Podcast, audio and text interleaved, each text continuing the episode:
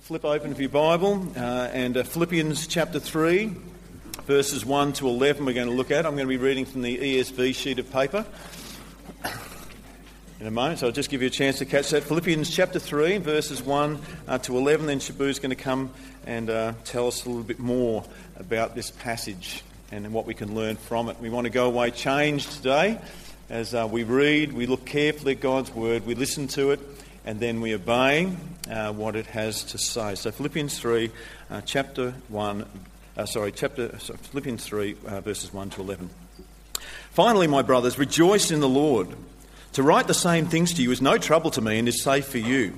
Look out for the dogs, look out for the evildoers, look out for those who mutilate the flesh. For we are the circumcision who worship by the Spirit of God and glory in Christ Jesus and put no confidence in the flesh, though I myself have reason for confidence in the flesh also. If anyone else thinks he has reason for confidence in the flesh, I have more. Circumcised on the eighth day of the people of Israel, of the tribe of Benjamin, a Hebrew of Hebrews. As to the law, a Pharisee. As to zeal, a persecutor of the church. As to righteousness under the law, blameless. But whatever gain I had, I counted as loss for the sake of Christ. Indeed, I count everything as loss because of the surpassing worth of knowing Christ Jesus my Lord.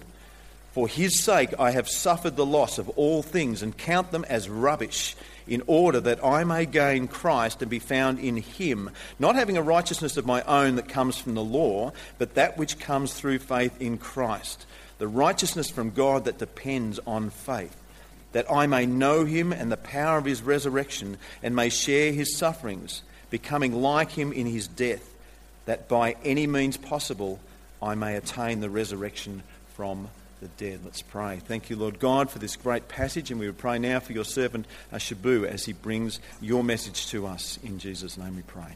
Amen. Thanks, John. Let me just find my little spot in Philippians. Galatians, Ephesians. There we go. Cool. Um, hey, welcome again, once again, if you're visiting Canterbury Gardens. It's great to have you here with us. Um, we have been traveling and we've been deliberately taking our time through the book of Philippians. Uh, we've been quite deliberate and slow in it. Uh, and, and, this morning, I want to jump straight into it because um, we've got a bit of ground to cover uh, this morning. Uh, John prayed for us, and this is probably more for myself, so would you bear with me as I pray?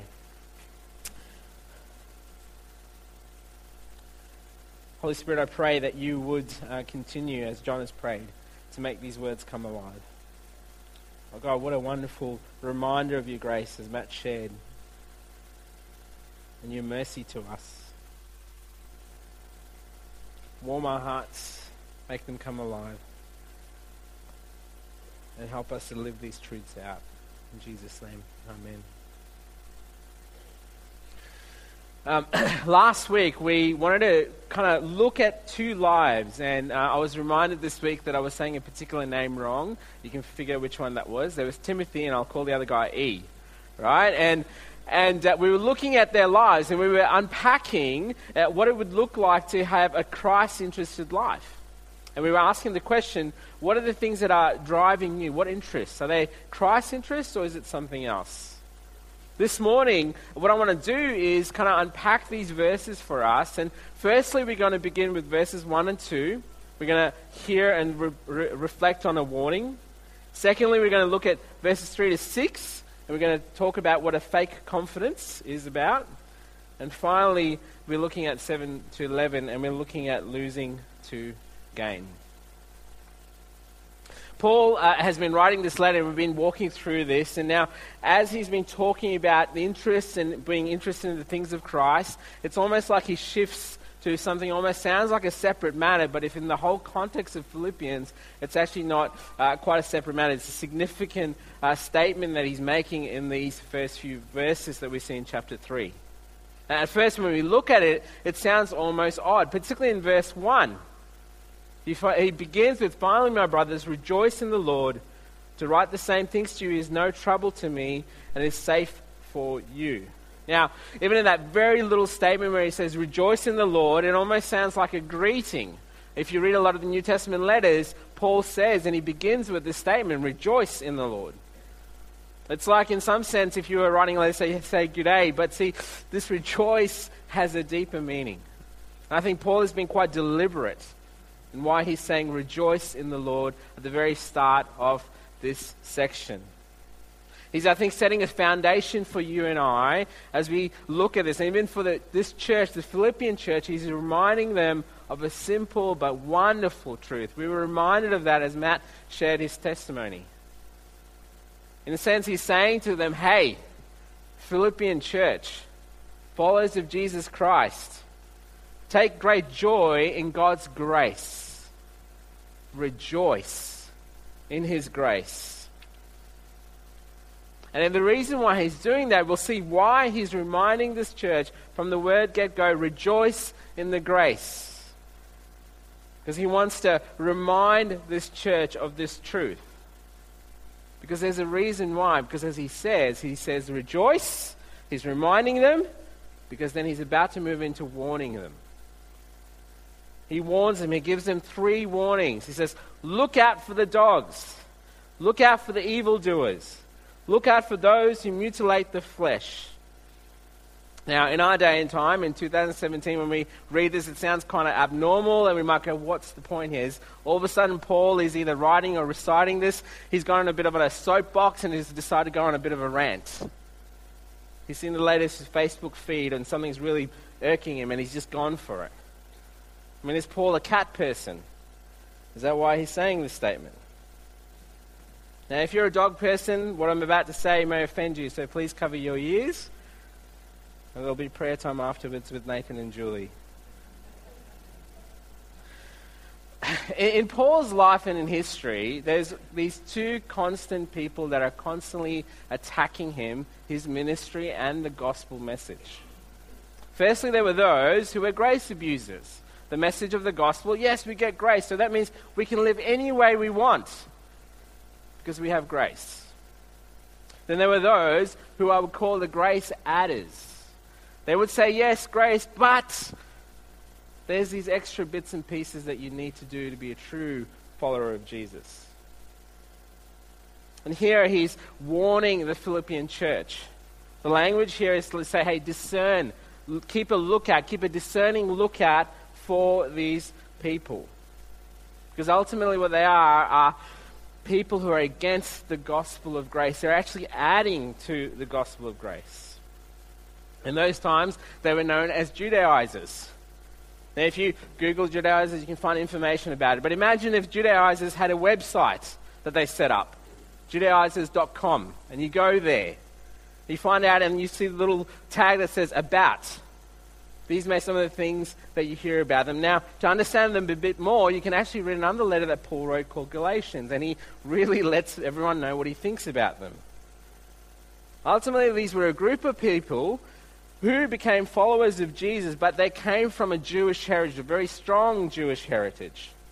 And what they wanted to say was listen, yes, believe in Jesus, but you need to then continue to follow these Jewish customs, particularly the Jewish laws, and particularly some of the ceremonial things. See, at the heart of this is that these Judaizers would come along, usually at the tail end of after Paul's mission, and add to the gospel. In some sense, they want to keep these Gentiles in control. And their timing was always frustrating, I think. If I was Paul, I'd be getting frustrated. You can actually see the first time they kind of pop up their heads in, in Acts, in Acts 15. There's a big discussion about it. And what they're really doing is putting on a yoke, they're putting something else extra to these Gentiles who don't have a Jewish heritage, who've no, never grown up with these Jewish ceremonial things that these Judaizers grew up with. So what they want to do was this where you get this term Judaizer. They want to Judaize the people by giving them these Jewish religious customs they had to follow. It seems that they agreed with most of the apostles' teaching, but they wanted to regulate these non-Jews. In some sense, what they were doing is they'd come along these non Jewish people and say, hey, great that you responded to the Messiah Jesus, but did you know the Messiah is Jewish? Because he's Jewish, you need to also do these particular things to be truly staying right with God. You need to be circumcised. You need to keep these ceremonial laws that's required. And in a sense, what they, not in a sense, what they were doing was adding to the gospel of grace. And Paul's response to them is quite deliberate. He's very pointed. He's using really strong language. He says, hey, keep a discerning lookout for these dogs. Now, when we hear the word dogs, particularly if you're a dog owner, you'll think, oh, oh, cute little puppy, come and lick my face and lick my lips while I go and talk to somebody else. You know, I'm not, I'm not sure if you do that. But see, in that culture, in that time, they not all had domesticated dogs, but most of the dogs roamed the streets and they were seen as unclean animals. And I agree with them. Oh, that's a bit harsh, I know. But they were unclean animals. Nathan's giving me a look here. I should just stop. They were seen as unclean animals, right?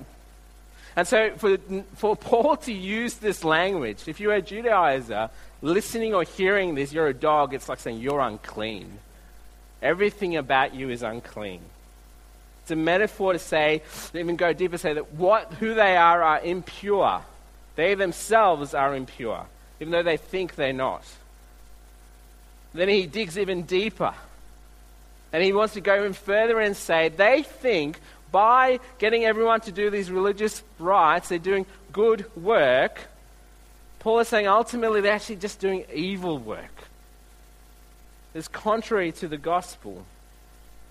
Because at the end of the day, what he's saying is all these people, they, they think they're doing the right thing, they're doing religious practice, but what they're doing is everything is driven by an evil mind.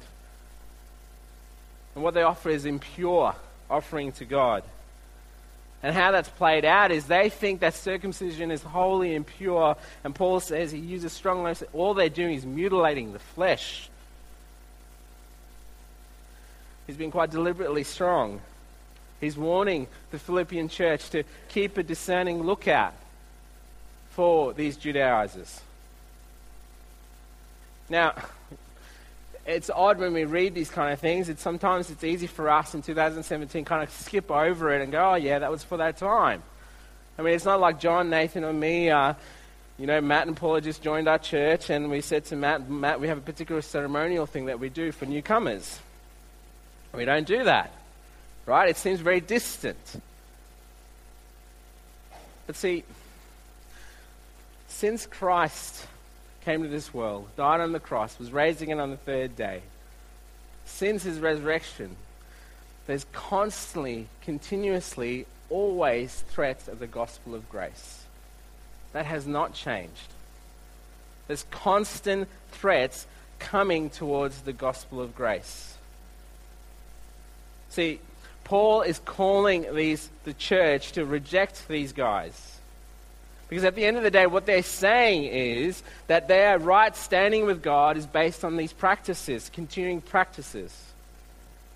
And in some sense, what he's saying to them is that if we use nowadays language to trade really close to God, to stay right with the creator of the universe, you have to keep doing these ritual things. Because that's what your ultimate rest and salvation will be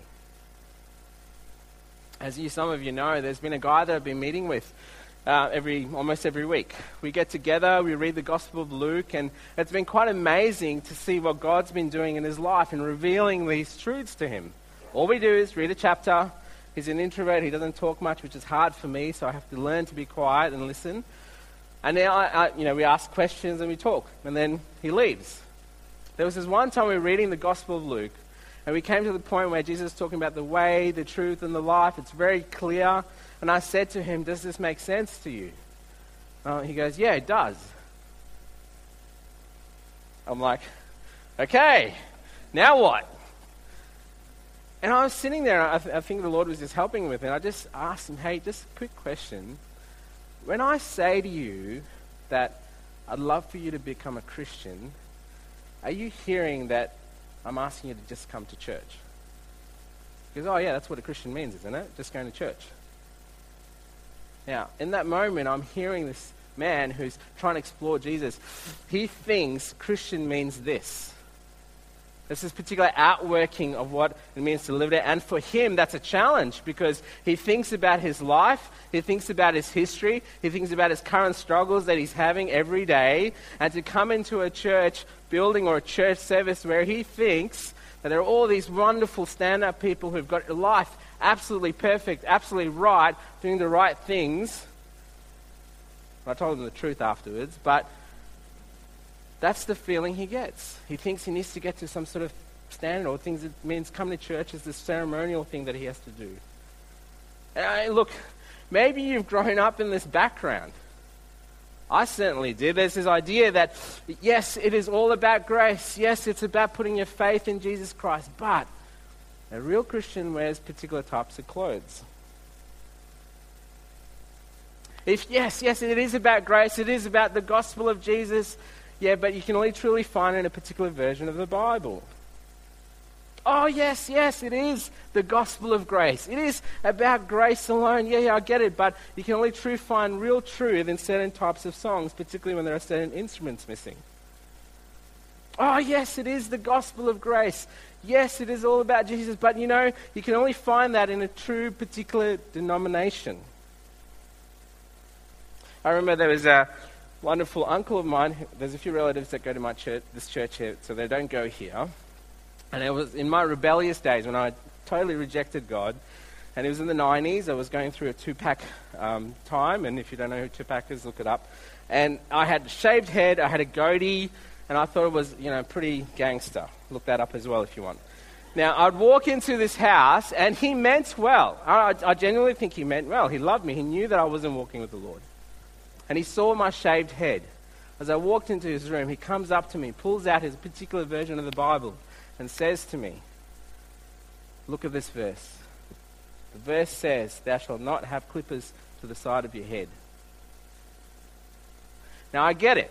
He's trying to reach me. But I don't know if that's where I would start. He meant well.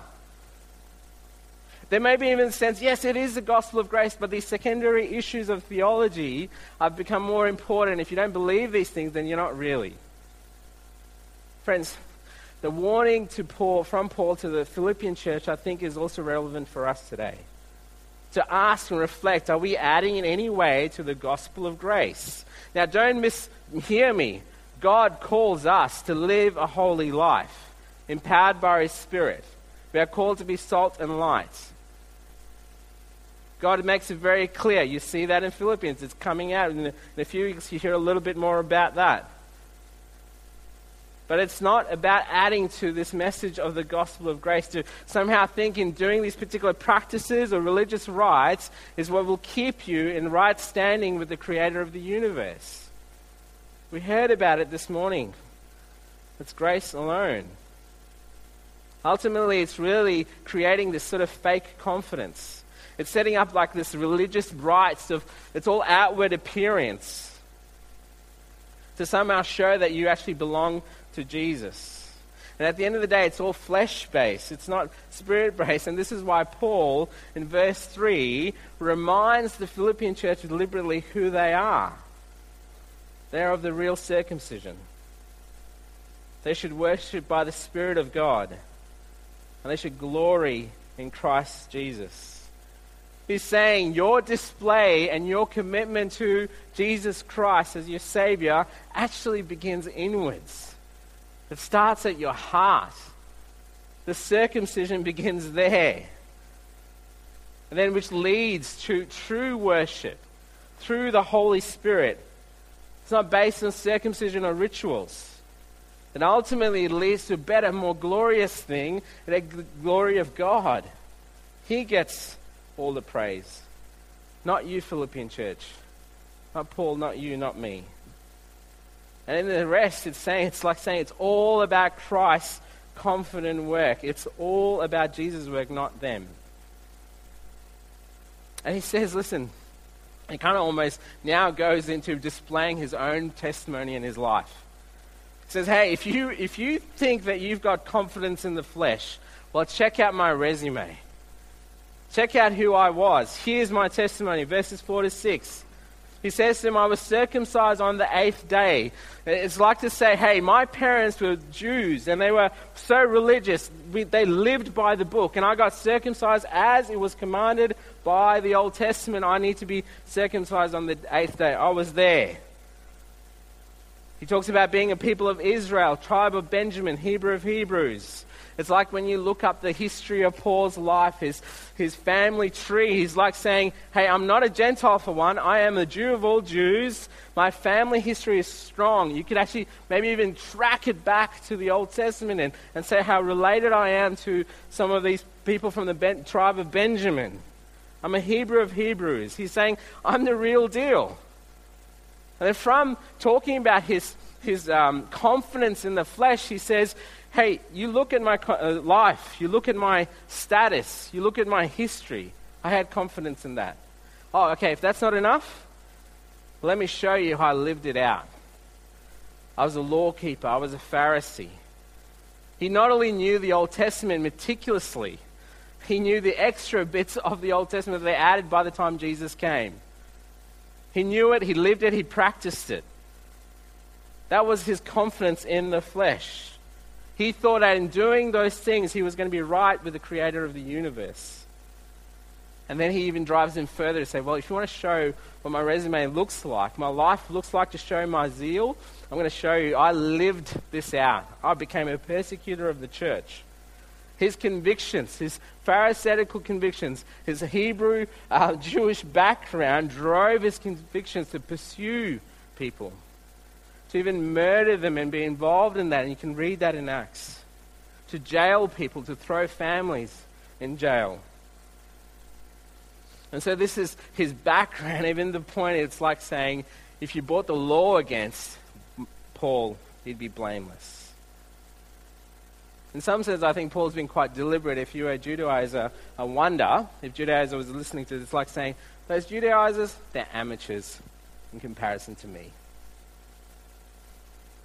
It's like saying today, in our day and age, it's like saying, oh, you know what? Paul came to church since he was a baby. His mum brought him into a pram in church. He was born to a Christian, strong Christian family, has a strong Christian heritage. He was one of those kids, while kids during school holidays were out playing, his mum and dad forced him to memorize the Bible, every single key verses, maybe even the original language. He was that kid at Sunday school that got all the gold stars that everyone got annoyed about. He was that kid that would come up to older people and just tell them, You're doing wrong, you're sinning against God, and quote it, the verse that was appropriate to that. He's that guy, if modern days, when he saw those things that some of these people who seem to be getting away with grace would jump on the blogs and on their Facebook posts and argue with them and quote verses and throw it at them and just slam dunk them. And he's the kind of guy that if someone thought, oh, he's a good Christian person, we could ask. He saw himself, it's him. He's the poster boy. But friends, all for him, that was all fake confidence. It's confidence in the flesh. And friends, that's a wonderful, poignant reminder even to you and to me. It's a reminder to ask, is that the same of me? What am I putting my confidence in? Is there anything that is of the flesh rather than in Christ? It's a note to both those of us who call ourselves followers of Jesus, and if you are someone who does not know Jesus, this is a note to you as well. Religious, being religious does not save you. It's a fake confidence. And for us to gain something, we need to lose. And that's what we see in verses 7 to 11. If you have your Bibles, if you could turn there with me, and I think these are probably one of the most powerful verses ever written down. This is Paul writing, but whatever gain I had, I counted as loss for the sake of Christ. Indeed, I count everything as loss because of the surpassing worth of knowing Christ Jesus my Lord. For his sake I have suffered the loss of all things and count them as rubbish in order that I may gain them. Sorry. For this sake I've suffered the loss of all things and count them as rubbish in order that I may gain Christ and be found in him, not having a righteousness of my own that comes from the law but that which comes through faith in Christ.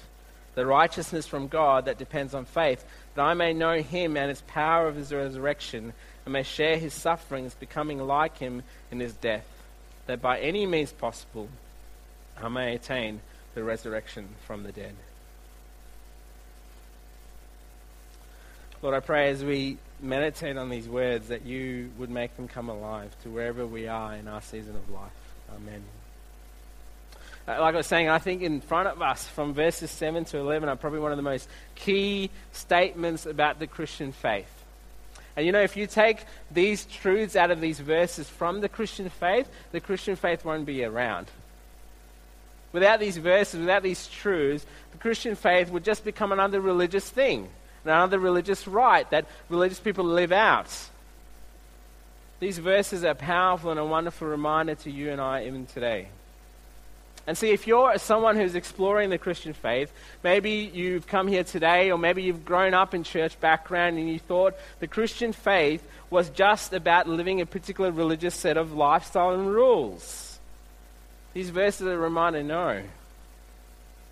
It's a reminder to you and me and if you are someone who is a follower of Jesus, this is a wonderful reminder to you and me that our faith is ultimately built on losing to gain so much more. So much more. See, in this moment, Paul begins and he reflects back on his life. He's contrasting. I mean, this is a man who had so much. I mean, he thought he had confidence. He was a Pharisee. He was doing what was required of the law. He thought he was doing what he could to stay in right relationship with the creator of the universe. But on that road, when he, de- when he encountered the risen Christ, the risen Christ says to him, Saul, Saul, why are you persecuting me? And the gospel invades his life and he's transformed, and his world gets turned upside down. Not only that, his whole thinking and framework starts getting turned upside down. And now he's starting to discover and realize his right standing with God is nothing to do with based on his heritage as a Jew or his religious practices that he did as a Pharisee, neither his zeal for persecuting the church. And in this moment, he's reflecting, I wonder, even to this church, and he's saying, whatever gain he had, whatever advantage that he had, he thought, it's actually damage, it's loss. Why? Because of Christ. And then not only that, he talks about his past, and he reflects even now to us, in front of us, his life now. Even to the point that even his life now, even in his own life, he's got damage, lost, he's in suffering. But what stands out to him? What stands out to him is capturing him in his whole life is far more. It's far more greater, something far more prominent, something far more better. Is that knowing Jesus Christ, his Lord, his Savior. And in knowing this, he realizes it has come at a cost. I mean, Paul has, and the language here is that he sustained damage for this. And we know that he's writing this letter from prison. I mean, he, and we know about his life. You read about it in Acts, he's been shipwrecked. One of my favorite stories of Paul, and you might have heard this other preachers talk about this, is when he is shipwrecked, right? He's on the way to prison, he gets shipwrecked, and then as he's in this island called Malta, he gets bitten by a snake. Now, in that moment, if I was Paul, I'd be like, Lord, seriously, I've had enough. I'm done. I mean, you could also think that Paul, in, in his own journey, he would have lost his income because he was a Pharisee, supported by the Pharisaical tribe to go and persecute the church. Everything that he thought was of secure and confidence and gone. And now he becomes dependent on the creator of the universe to provide for him, including this church who's ministering to him financially. And his response is not, Why, God? This is not fair. I'm doing the Lord's work. His past He's no confidence in it. His earthly moment, even now in his suffering, there's no confidence in those things in the flesh because he sees that a particular way in verse 8. He counts them as rubbish. Now, I don't know what translation you have in your Bible. The original language is much stronger. The original language says he counts it as dung. He counts it as poop. He counts it as excrement of animals, dregs. That's the filthiest thing you could even imagine. If you're a dog owner, you know when you hold that poo after the dog poops? That's you. I don't know why I said that. Sorry. Strike it out. It's terrible. Sorry, I apologize for that. Anyway. But see, for him, that's all rubbish because he's gaining Christ. And because of who Christ is, he's willing to lose it all. His whole life is captured by this. That means that so to the point that even his own status that he thought was of great importance, his great confidence, rubbish. Because now who cares? He has Christ. That religious history that he kind of lived his life on, all those practices, rubbish because he has gained Christ. All those jail trips, shipwreck, beaten, and one day he would get martyred for the faith. It doesn't matter to him. Who cares? He has gained Christ. This is why that verse of to live is Christ, to die is gain. Even in death, to Paul it didn't matter. He had gained Christ. He now knew that he is now secure in his relationship with God because of Christ. He's completely secure. You would have heard last few weeks we've talked about a particular term called justified. It's like a stand, a stand right standing before the creator of the universe is to say there's nothing more that you can do. Another thing that doesn't come out del- deliberately out here, but it's uh, alluded to is a word particularly called imputed. It's to say it's been given to you. This righteousness, this is God's righteousness, His Son's righteousness has been given to you, and Paul is finding security in that. It's not because of the law, not because of what he thought he was keeping, it's all because of somebody else's work. It's because of Jesus' perfect work and faithfulness and his righteousness now has been given to Paul. It's all based on Jesus' faithfulness. I don't know if you guys have ever been skydiving. I haven't. I don't know if I ever will. Uh, unless you're like one of those expert skydivers and you jump out of the plane all by yourself. I love watching people who go skydiving, right? And they put it up on Facebook and say, oh, I've been skydiving, it's awesome. But you look at the video, right? They're at the skydiving place. They go on the plane. They're strapped to someone really awkwardly. And they jump out of the plane. Now, as I'm watching these videos, usually they're screaming and stuff. But somebody else is pulling the cord. Somebody else is holding them. They're landing and somebody else is guiding their landing. Now they get off and they say, I skydived. Oh, somebody helped you skydive. You're getting lots of likes on Instagram there. Great. Now, friends, in some sense, that's like what's going on here when we talk about Christ's righteousness imputed to us. It's all Christ's work. It's all his merciful work in our lives. And the boasting then is what Jesus has accomplished. It's all based on his effort, his righteousness. And to those of us who know him now, he's given that to us as we commit our lives to Him as our Lord and Savior. It's all based on His faithfulness. And then we respond to that message in faith, in trust. And if you're someone who does not know Jesus, you might have been thinking that the Christian faith is about being a good person. It's about doing good things. You may even think it's about, you know, living a particular lifestyle, and if you, as long as you do that, somehow God will accept you. I want you to know, in some sense, what you're really doing is you're buying yourself into heaven. It's not going to work because there's a problem, there's a heart problem. This is why it feels like it's never enough. You're constantly trying harder and harder. You're wanting to hope somehow meet that need, that, that, that deep need that you realize you need to meet where somehow your good stuff will outweigh your bad stuff that you've done. It won't. There's only one, Jesus Christ, who was able to fix that problem. He's the one who did the ultimate good work. He's the one who the Father of the Creator of the universe says, This is my Son in whom I am well pleased. And he goes to the cross and he becomes sin on your behalf and my behalf, and he takes that wrath that we deserve but because of who he is, on the third day he's risen again. He's Lord. And then he's calling you and he's calling me to say, Follow me, commit and give your life to me, to my loving lordship, and I will give you my righteousness. You don't need to work for it. I've done it. It's finished. And friends, if you are a follower of Jesus, the only reason that you and I have been accepted by the creator of the universe is because of our Savior's faithfulness.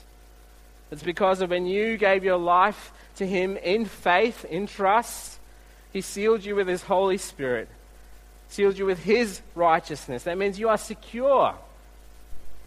You are completely secure in Him. That means going to church is not what makes you right with God. Neither is it about going to a mission trip that makes you right with God. Neither is it about being born into a Christian family that makes you right with God. Neither being involved in lots and lots and lots and lots of ministries that what makes you right with God.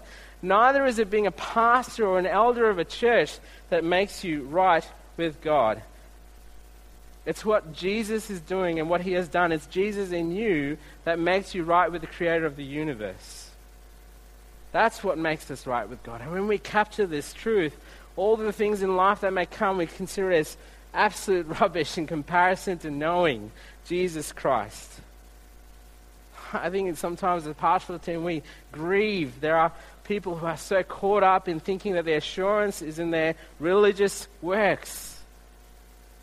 Your assurance is not in your religious works, it's resting in the given grace of Christ. And friends, if you are someone, whether at Canterbury Gardens or involved in any kind of church ministry, and you are in any way adding to the gospel of grace, I'm lovingly telling you, stop turn to Christ and repent. And friends, when you and I rest in the knowledge of the gospel, this wonderful truth of Christ, you know what it means? It shifts and makes us understand there's no room for pride. We don't look at anyone better than us. We all need that grace. That means when we rest in this truth, that serving, whether if it's going on a mission trip, whether if it's serving in ministries, whether if it's being involved in all this Christian stuff, it all becomes about the audience of one Jesus Christ. It becomes an act of worship. And so this is why I think I love the way Paul finishes in verse 10 to 11. He, I think, is simply helping that church and maybe even and us today to refocus our hearts what does it mean to live a life resting in the finished work of Christ? Well, it begins by aiming to know Jesus. As you call yourself a follower of Jesus, that's your call to know Jesus to your final breath until you meet him. Secondly, is to experience. That is to say, the language here is experience the same Spirit that raised Christ from the dead now lives in you, experiencing His Spirit work in you. That means being dependent on the Holy Spirit to live a life that God has called you to. So, as the Spirit produces fruit, you represent Christ in this world. And then to finally share and participate in the suffering. Now, the Christian faith does not promise you that everything will go well. You heard about Matt share about it earlier. The Christian faith does promise there may be suffering, there may be trial, and there will be different ways in, for all of us. But we are following someone who has gone before us Jesus Christ, who has suffered. And finally, Paul reminds them to even die. Because to Paul, this life, this wasn't home for him. He heard Matt mention it again. There's beyond this life. His goal was not to arrive, kind of live a good life, it was to go beyond. It was the new life, the purpose for all followers of Jesus. So, Christian friend, where is your confidence? You may even believe that Jesus has saved you, but have you fallen back in thinking and what you do somehow keeps you right with God? Stop.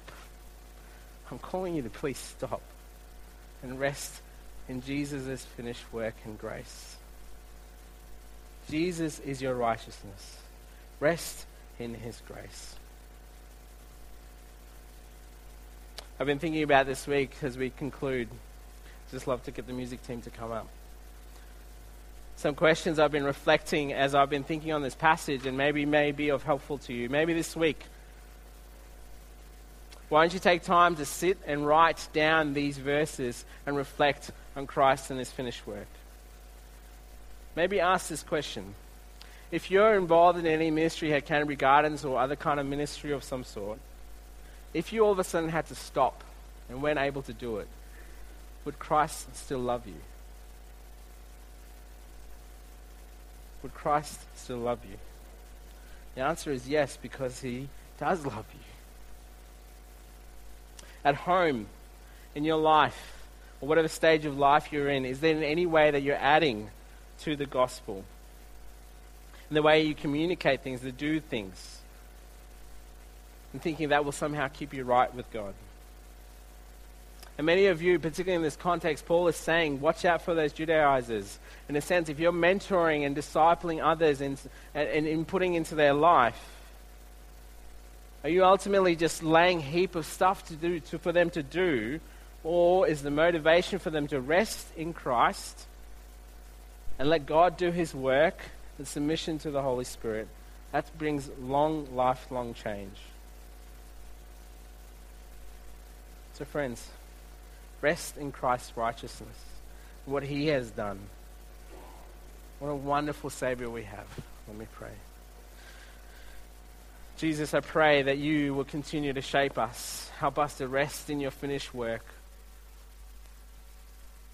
As we sing this last song, Lord, may we just worship you with great freedom. In Jesus' name, amen.